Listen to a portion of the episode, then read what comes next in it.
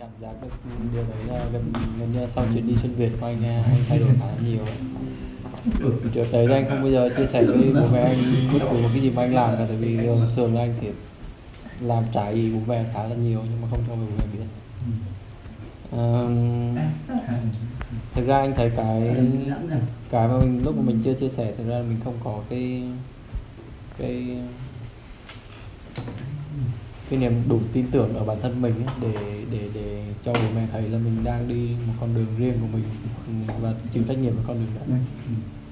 Thì sau khi mà um, làm khá là nhiều thứ rồi cùng xung đột với gia đình.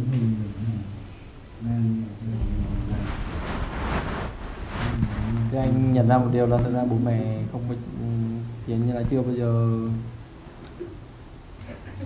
Rồi em anh anh anh kiểu như là ép buộc mình vào một con đường nào đấy định sẵn. Mà cái mà người ta thấy đó là cái tốt nhất mà người ta muốn cho mình ở thời điểm mà người, cái cái kiến thức và cái sự hiểu biết của người ta chứ không phải là một cái sự ép buộc.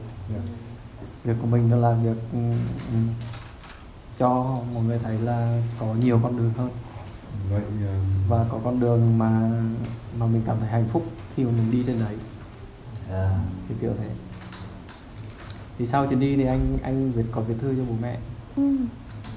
và mọi người kiểu như lần đầu tiên vỡ hòa ra về những cái thứ mà mình đang làm hoặc là kể cả những cái cái hành động của mình trước giờ tại sao nó lại như vậy. Thì mà về nhà chỉ có một người chỉ có ôm nhau khóc thôi Và anh cảm thấy cái ôm đấy là cái ôm sâu nhất mà anh anh từng có đối với gia đình anh kiểu thế.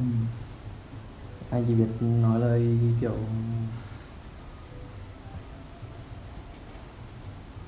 gần như anh cũng chả nói gì nhiều lúc mà về thực ra là chỉ là những cái ôm với lại là Ừm, sau đấy là anh thấy mọi thứ nó nó, nó nhẹ nhàng lắm.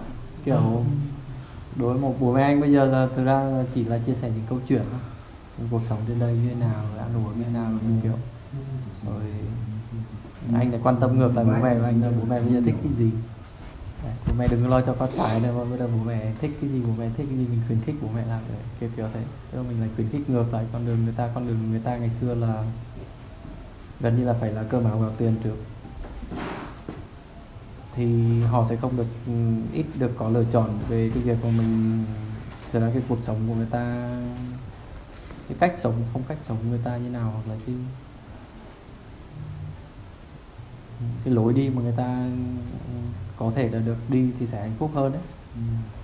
Mà người ta sẽ chọn cái việc là phải hy sinh cho gia đình và con cái. Thì tầm tuổi này bọn anh chỉ chia sẻ những cái ngược lại thôi là cái con đường mà làm cho mọi người cảm thấy là chính mình nhiều nhất. Như thế nào? Chứ đừng có bị lo lắng quá trong cái vấn đề con cái kiểu kiểu thế thế là anh, bọn anh bây giờ thành bạn bè, nhiều hơn là bố mẹ con cái thì ừ.